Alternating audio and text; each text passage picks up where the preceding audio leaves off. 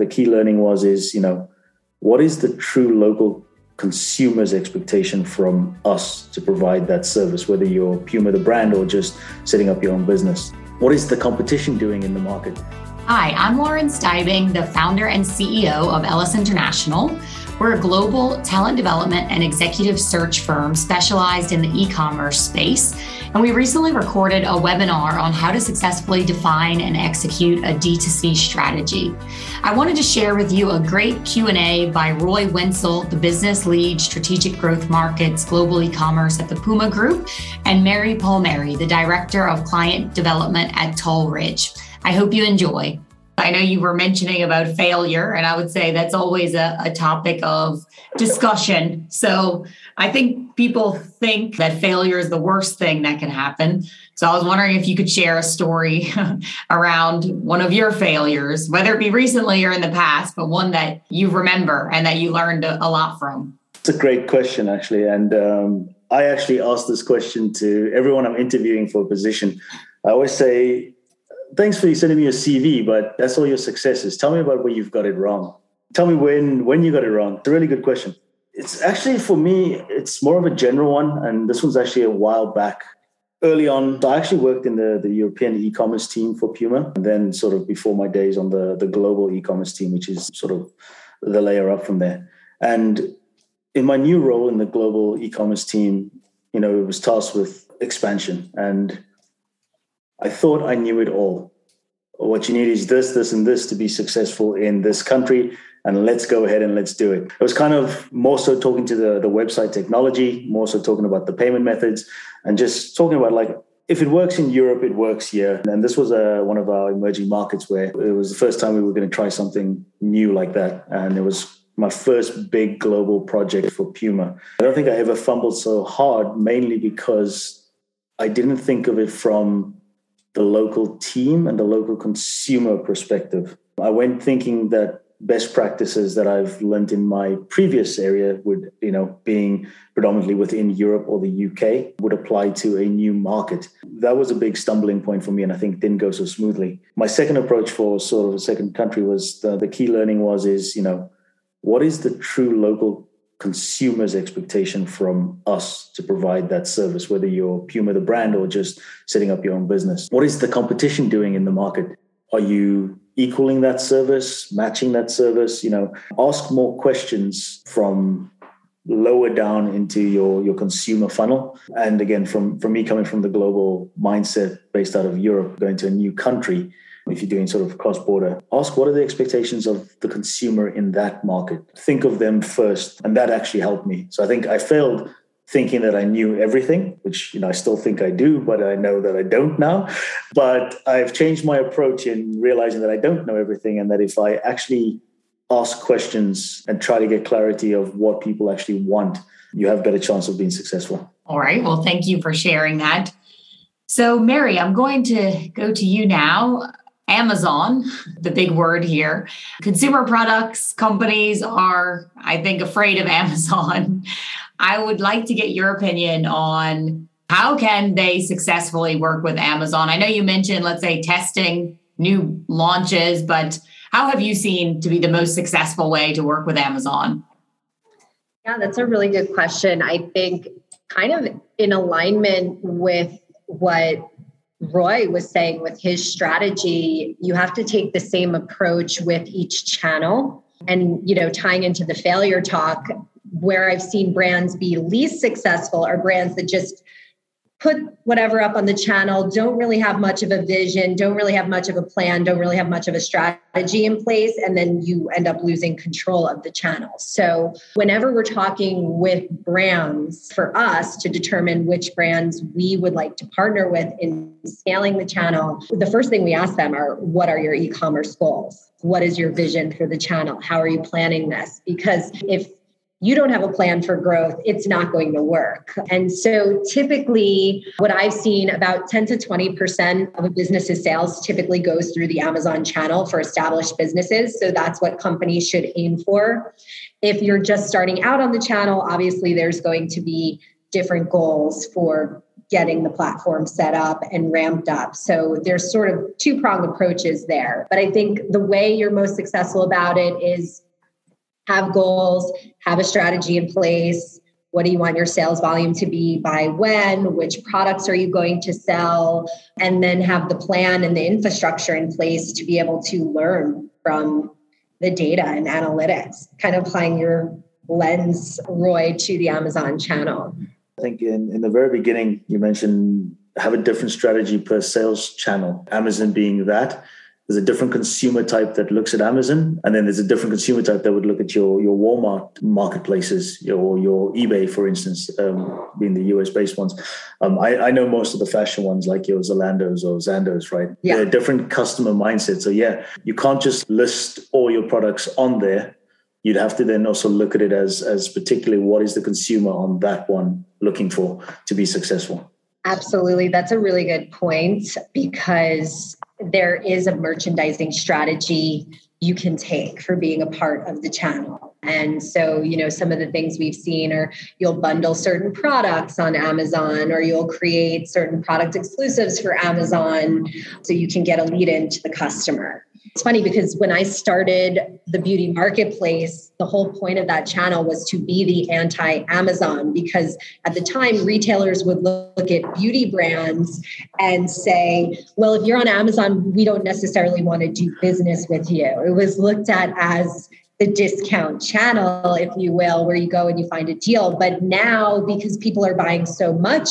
from Amazon and they offer Prime and the two day shipping, that now consumers are putting their whole purchasing plan on Amazon. People want automation, people want ease, people want efficiency. So it's really become the number one channel for finding and discovering new customers. And maybe you could even speak to this, Roy. I mean, testing new markets in different parts of the world. I've seen some brands test markets they want to enter into through the Amazon channel before investing full fledged your whole brand resources on building something it is it is an approach we have thought of before is launching marketplace first to test the water. But actually going back a little bit to something you just said the partner you're working with listed their whole purchase inventory on amazon. That's actually goes to something you said earlier is that um, you know 30% of consumer searches actually start on amazon for goods so again if you're not taking the marketplace into consideration you don't have that visibility for your product. Speaking from the branding perspective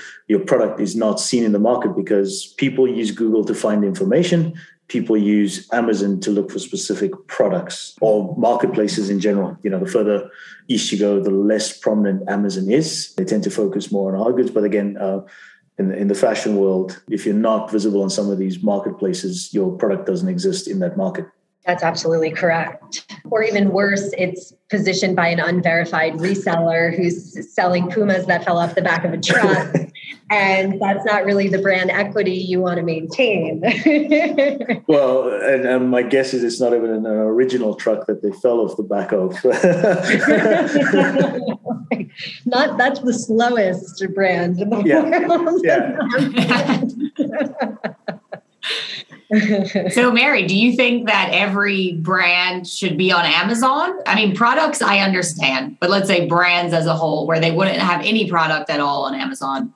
Do you think that that's viable, or every brand should have at least one product on Amazon? You know, it's a bold statement, but I'm going to go ahead and say yes. And if you would have asked me even a year ago, I would have said mm, maybe not. But I think you know, again, look at the data and look at consumer behavior. And so I think it's just become a channel.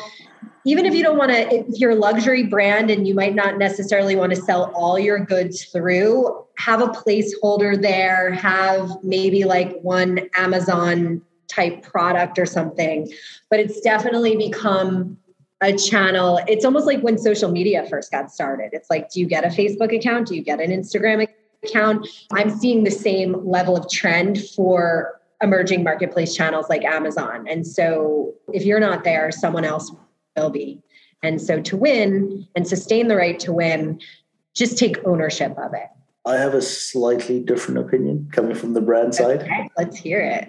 Not into kind of go into any details. I think you're right. You can't ignore it. More so, I think you need to have a strategy behind it than anything else. You can't just from the branding perspective go, we're not going to list anything and you can't not do it. So you need to have some sort of visibility there. So again, talking of Puma, you know, in my experience, 70% of our, our revenue as a company comes from wholesale and wholesale partners who would then list on Amazon or even buy Amazon would maybe buy directly from us as a wholesale partner.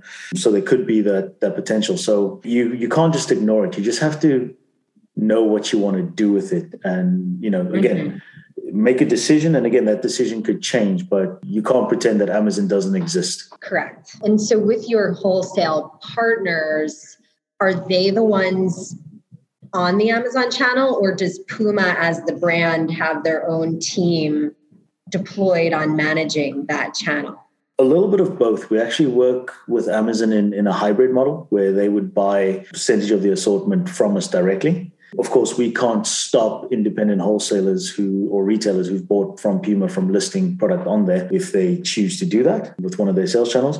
Um, and then we we also then work with Amazon in, in certain markets, so where we then list a subsection to the the items that they then had. You know, being Puma, we've got the wider assortment, and you tend to notice that Amazon would buy safer product, and then we get to list the opposite. In different markets, for instance, Amazon will approach us where they want an exclusive in that market and they want to have a unique product uniquely for them on that market or unique business unit within Puma. They want to have all the motorsport product or the Red Bull products. And then, you know, it comes down to negotiation with them. But again, we we actively engage with Amazon and other partners as well as our wholesale and distribution partners to be successful because, you know, as as the brand, what we don't want to do is to start a pricing war or anything with that and you know maintain that brand equity and the brand integrity at the end of the day i think is key to us for sure and Roy, I know that you mentioned as we have helped hire for Puma and we hire a lot of e-commerce profiles, not just for Puma, but for the likes of Logitech, Danone. I completely agree with you in the mindset piece. I learned quite quickly when recruiting that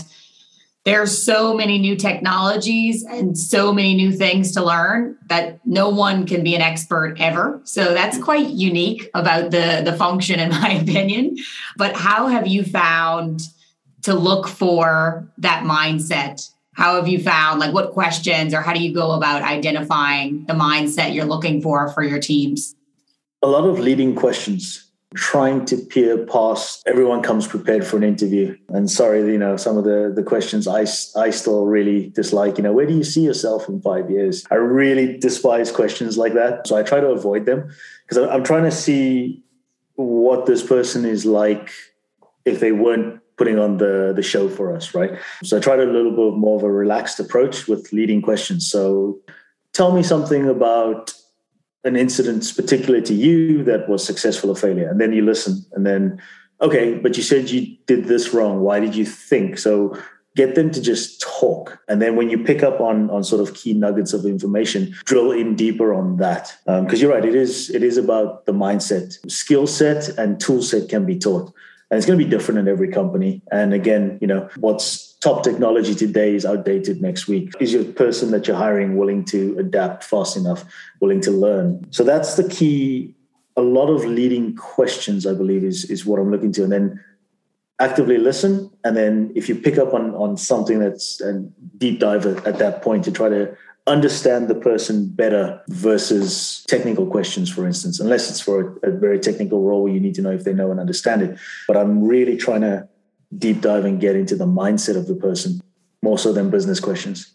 Yeah, and what qualities have some of the most successful people had, in your opinion? Honesty. I've had people tell me, sorry, I don't know that at all. And then I wait for it and I wait till the silence becomes uncomfortable. And then they go, but I'm willing to learn. And that's what I'm looking for. Like, I, the honesty, I don't know. Um, but what are you going to do if you don't know? Okay what's the next step?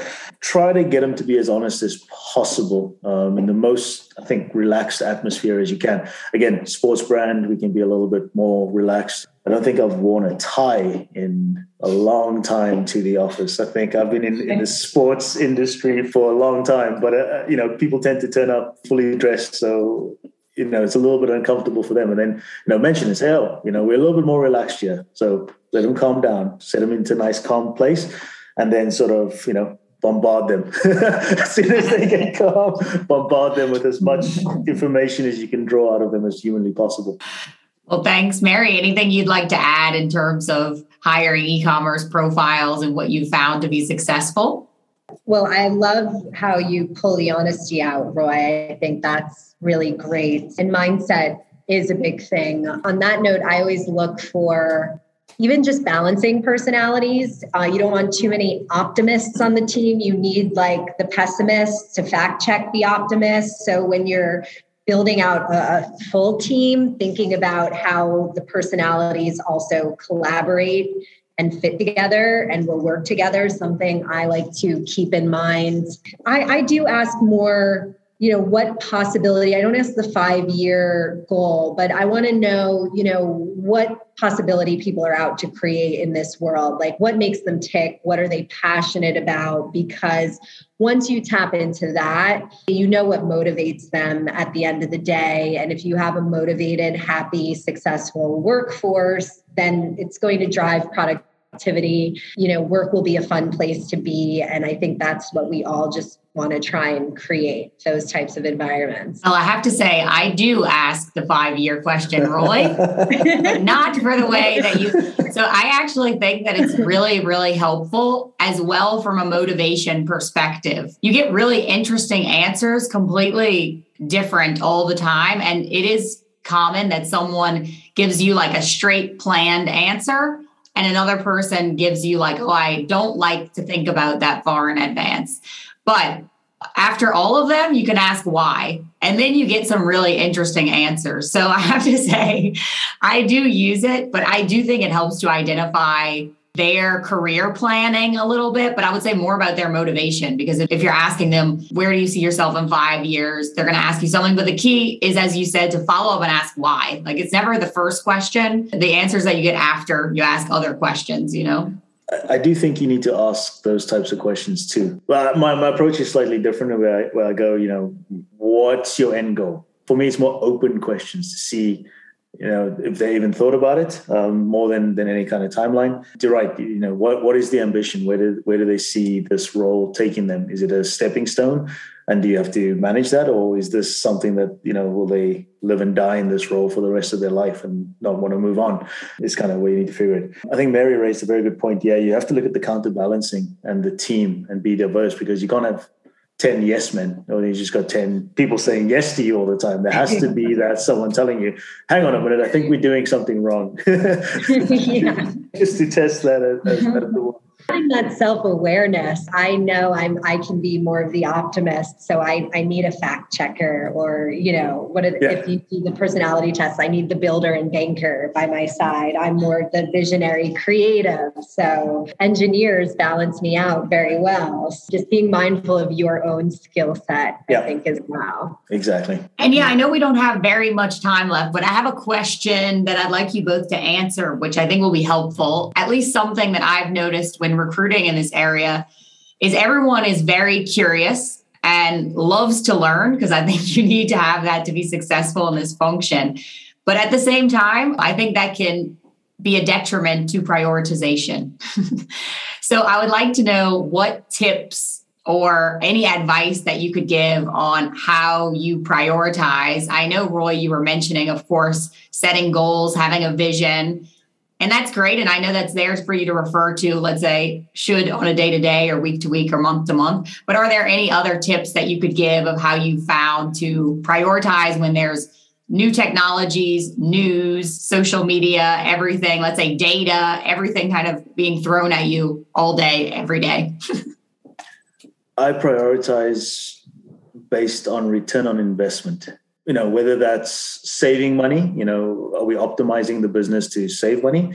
Are we optimizing the business to get more money top line revenue sales?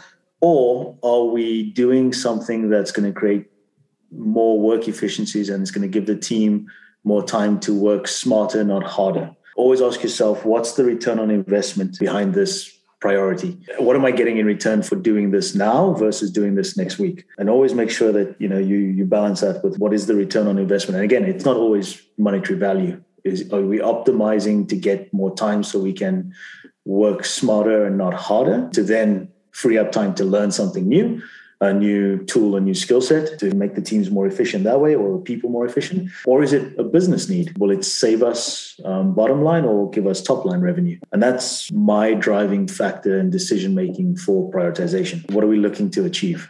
What about you, Mary? Yeah, no, I think that's a good point. Roy, um, and prioritizing on, on the impact it will have both internally and externally. I, I'm in alignment with you on that. I, I think for me, even as an entrepreneur, when you have so many things coming at you, this was my key question daily like, where do I begin? I think what I've learned and taken away, and I think even going back to old school quoting like Peter Drucker, who says you could really only focus on three key tasks in a day. Anything beyond that is just going to distract you and create noise. So every morning I like to come in and make my to do lists and saying, okay, what are the three key tasks for today that are going to make the most impact even on my day and those are the three key tasks I'll, I'll, focus on and make sure i get to and so that's kind of the daily thing and then aligning that with the bigger plan where i have my my buckets of projects projects that I'm working on and just, you know, making sure you're tracking efficiently according to that is more a tactical way of how I go about that. Well, thank you to you both. I really appreciate you being here and preparing your slides and being so open and transparent. Thanks for having us. Thanks for having us, Lauren. Yeah.